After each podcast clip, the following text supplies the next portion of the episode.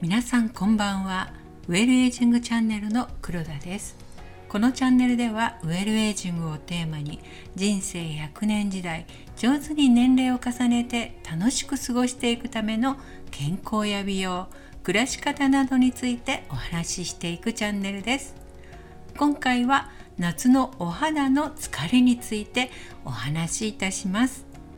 年々厳しさが増している日本の夏ですけれども肌を刺すような強い紫外線とうだるような暑さ。そして室内では効きすぎる冷房などこの厳しい夏の環境を過ごしたお肌は体だけではなくお肌も夏バテ状態になってしまうんですね。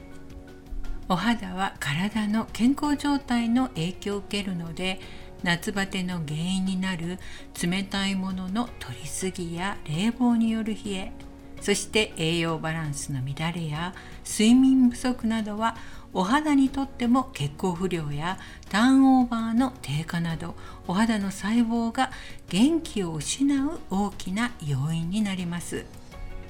夏のお肌の表面は大量にかく汗や皮脂でしっとり潤っているように思いがちですけれども実は汗と一緒に肌に必要な潤い成分まで流れ出してしまうのと汗を拭く回数が増えることでそのままにしていると肌内部から乾燥していきます。これが夏に多く見られるインナードライと言われる状態なんです。そしてこの暑さでついお手入れも手薄になっている方もいらっしゃると思いますが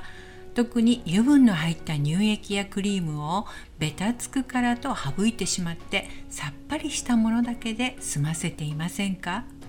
化粧水や美容液だけだとどんなに水分と美容成分を入れ込んでも乳液やクリームを使って油分の蓋をしないと夏の肌はカラカラの砂漠状態と同じなので潤いはどんどん逃げて乾燥してしまうんです。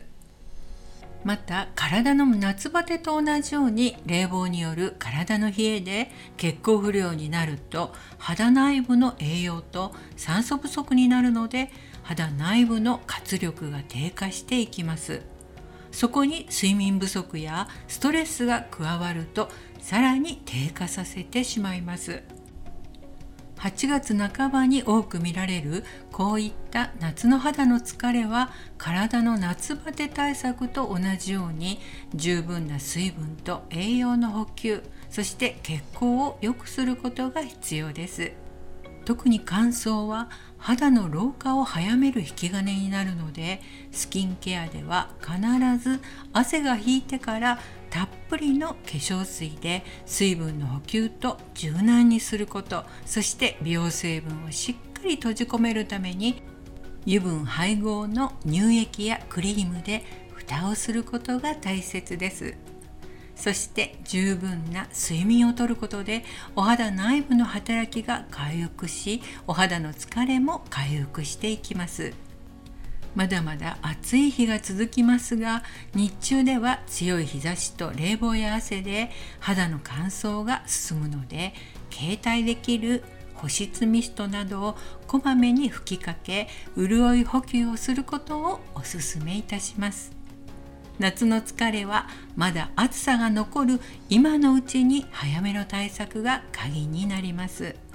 過酷な夏を過ごした肌を優しくいたわり秋に備えてしっかりケアをしていきましょう。ということで今回は夏のお肌の疲れについてお話しいたしました。次回は夏の疲れの回復を助けるケアについてお話ししたいと思います。それでは今日はこの辺で。お相手はウェルエイジングチャンネルの黒田がお届けいたしました。今日もお聴きいただきありがとうございます。次回またお会いしましょう。